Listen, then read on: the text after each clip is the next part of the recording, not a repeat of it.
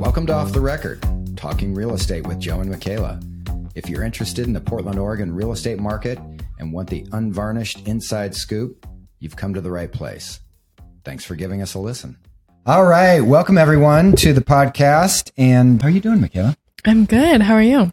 I'm doing well. Thank you. Today is a cool topic. I'm really excited about this. It was suggested by our producer, Rika. And uh, it's five things I wouldn't do when buying a home, which is what I think a lot of people need to know right now. The other thing we've got on our plate is one of the dogs of Live Portland has joined us. This is Walter. and if you're just listening right now, you can go to our website and check out a picture of the newest pup in our family, Mr. Walter, who is four months old right now. Oh yeah, and he even gave us a, a yawn. he's very tired, but he's a good boy, and we wanted him to say hi to everyone out there in podcast land. So say hi, Walter. Hmm? No, he's unamused. He's unamused. oh, but he gets a biscuit right now. That might get him pepped up. Here you go, buddy. Yeah. Okay. All right. Goodbye, Walter. so let's talk about the five things we wouldn't do when buying a home because we always talk about the things you need to do or need to get ready for. And I just feel like this is a great topic because there's some things that you definitely should not do. And I think getting those out there, I think will help a lot of people, don't you think? Yeah, definitely. And I think from the perspective of a realtor is always fun to, for people to hear about too. So, and there's more than five, everyone, just so you know. But we're going to start with the top five.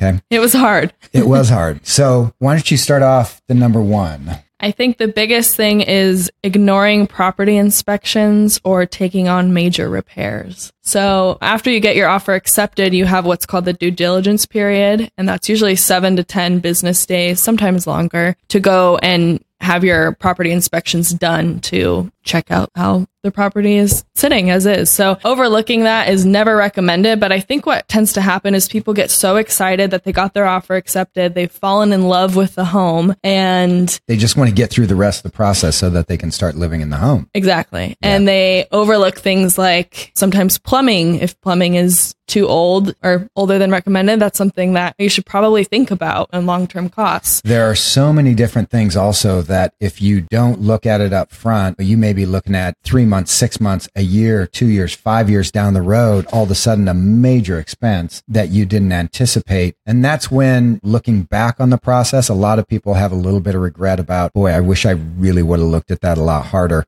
as professional brokers, we are always telling people uh, as many inspections as you can get, inspect the, the septic tank, the well, trees, all the different information on the zoning, HOA information, all that type of stuff, because what you want to do with your house can be affected by all those things and making sure that you take care of that up front so you know what you're getting into is such a huge part of the process. Yeah. And I think, you know, when we say get it taken care of, we mean use this time to negotiate with the seller to have them take care of those items, right? Because these are likely going to be items that are deferred maintenance. So the seller should be responsible for paying for the cost to Yeah, you don't want to pay fixed. for the cost of the seller's 25 years of enjoyment of a roof, right? There's certain instances where, yeah, okay, that might be a negotiating piece that you use. But in general, deferred maintenance is not something that a seller should expect a buyer to pay for, mm-hmm. right? Yeah. When we were in contract under our house, I'm so glad I took the time to really think about the inspection report because we were so excited to get our offer accepted. We had, it was a multiple offer situation, but there ended up being galvanized plumbing in the house, mm-hmm. which was starting to fail. Uh, so we got a credit for that. And then the inspector also noticed one of the big trees in the back of the property, which we had over a dozen giant trees, but he noticed that this specific tree was starting to die. And that's not something that everyone will notice, even every inspector.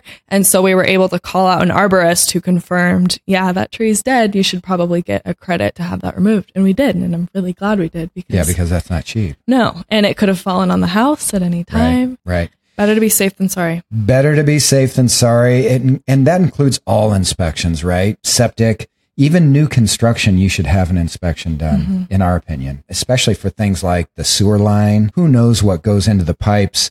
when a lot of new construction homes are done. And there's some really great builders who take care of every single item. There's others that sometimes a guy has a bad day and forgets and whoopsie, there goes his, you know, his wrench down the pipe and that's gone. And oh, well, not my problem. And all of a sudden, two weeks after moving in, your septic line is not working anymore and you got a real problem. Right. You mentioned this the other day, but also on that note of new construction, usually builders give you a one year home warranty. And so mm-hmm. we had just recommended to a client to get a another home inspection seven months after you moved in to see, you know, kind of how things are settling. If there's any random things that we missed in the first inspection, that way you have a couple months to negotiate with the builder to get those items fixed. So Yeah, that was a great idea. yeah, Nicely done. that was you, but thank you. I'll think it was credit.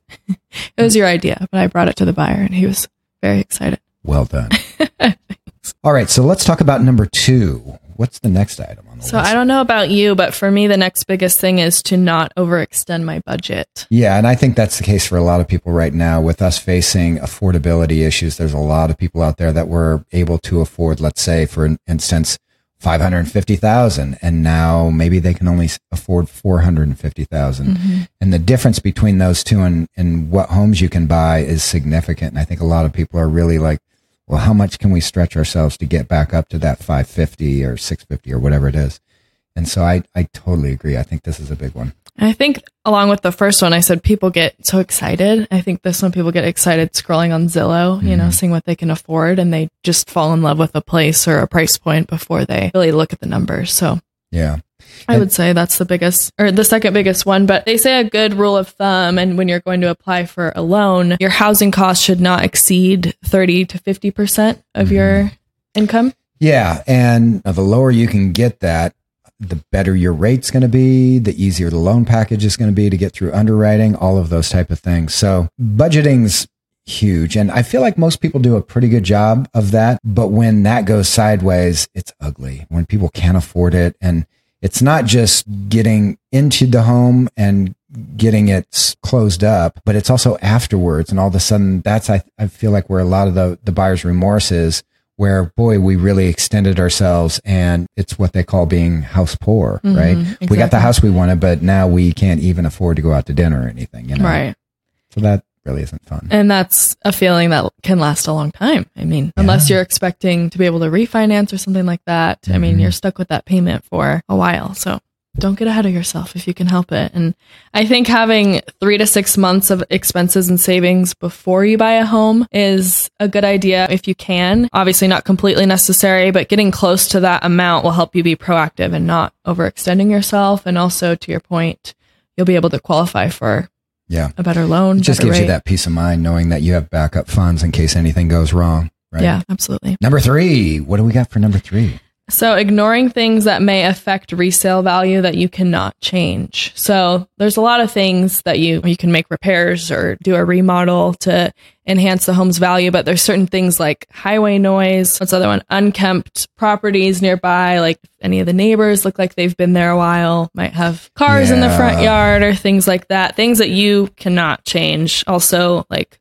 location, limited parking. If maybe it's a, a townhome situation, you only have a couple parking spots. If that's something that might bother you, it might also bother a potential buyer when you do decide to sell in the future. Yeah, and we're seeing this more and more right now with shortage of inventory that we have. There's a lot of remodelers out there. There's a lot of spot builders who will go in, find a great lot and build a home right there. And it's an absolutely gorgeous property and home that's been either remodeled or built from the ground up, but it backs up to a 7-Eleven, you Right. know? And that's like, that's okay if you're knowing that and understanding that. And that's a reality you're willing to live with. But I've seen it happen. And I know you have too, where people are like, I love this house. I don't care where it's located.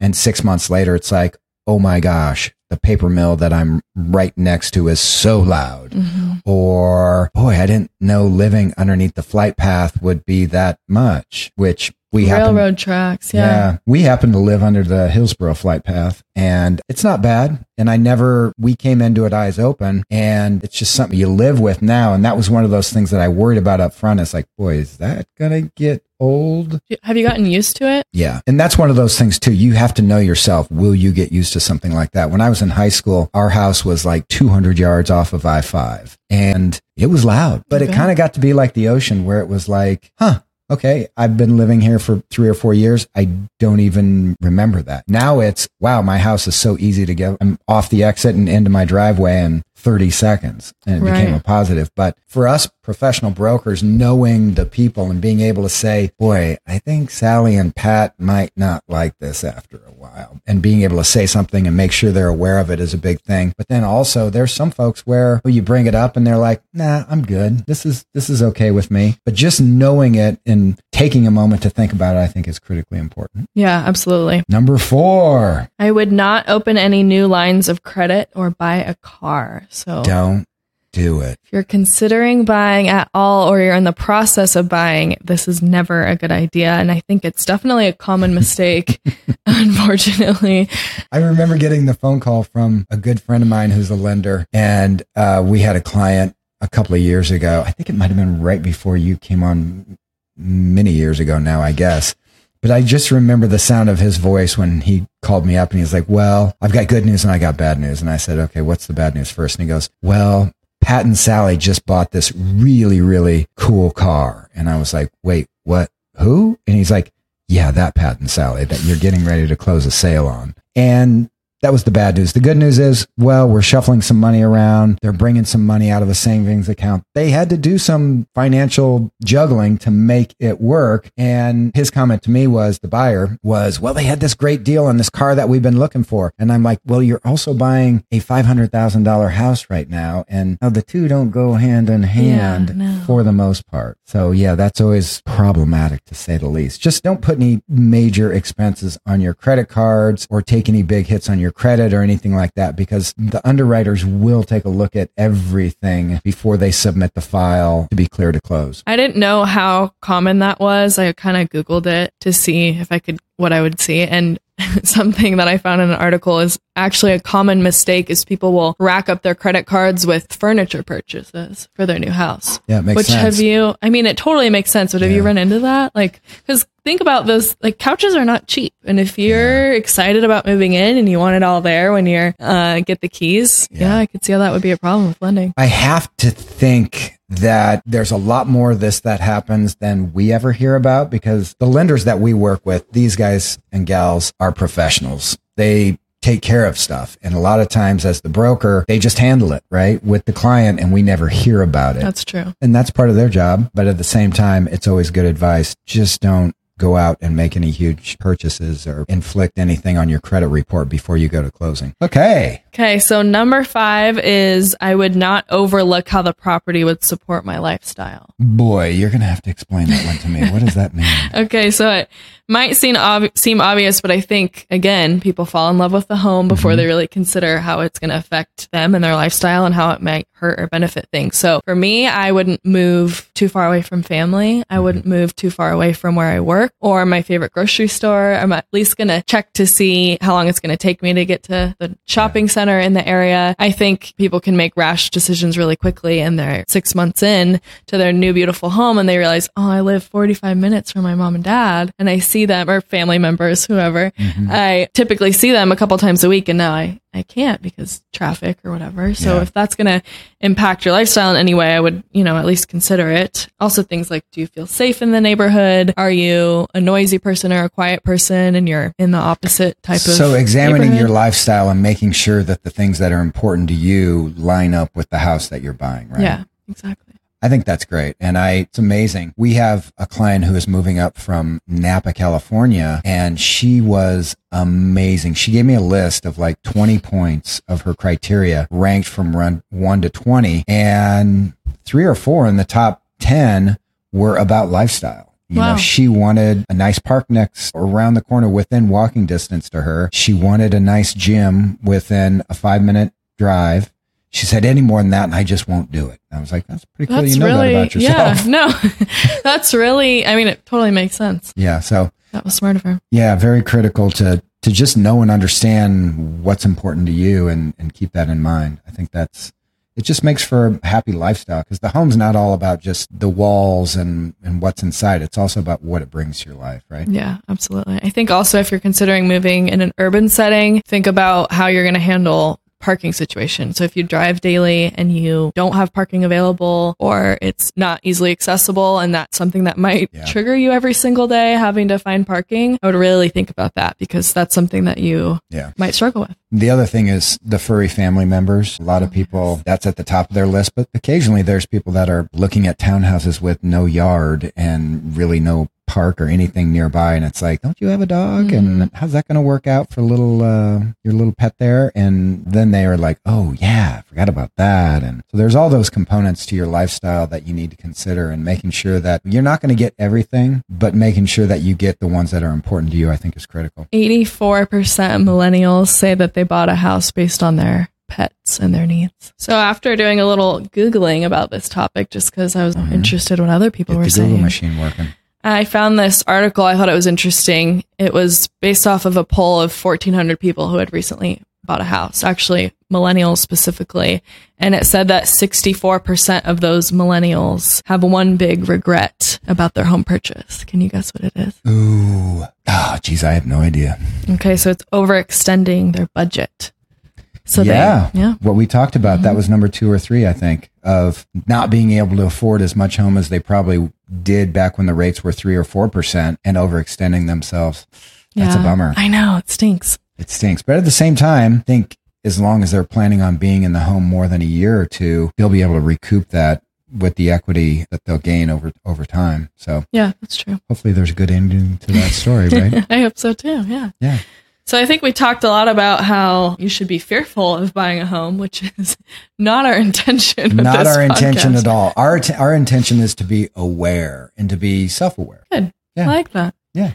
I think it's important to set the expectation that no house is perfect. I mean, even myself, when I go through and I start to think about my next home, I'm pretty nitpicky Mm-hmm. about everything. But something we always tell our clients is to think about their top three criteria and obviously make a list longer than that when you're searching, but don't give up on your top three. Yeah, You for know, sure. make sure you know what's important to you and focus on that when you're Nothing's going to be perfect. You're never going to get absolutely everything you're looking for, but make sure you get your the top criteria items for you. yeah, Nice. I agree. All right, everybody. Thanks for joining us. And we will see you again next week. And go ahead and visit liveportland.com. And uh, we have our podcast pages. You can go there and look at the five things I wouldn't do when buying a home and get a little shot a little Walter. yes, please do. Yeah. We'll post them on our Instagram. Yeah, we're going to have He's too dogs cute of to Live miss. Portland here sometime soon. I'm hoping. That should be a project for soon. Get the photographer ready. All right, everyone. Thank you. Have a good one.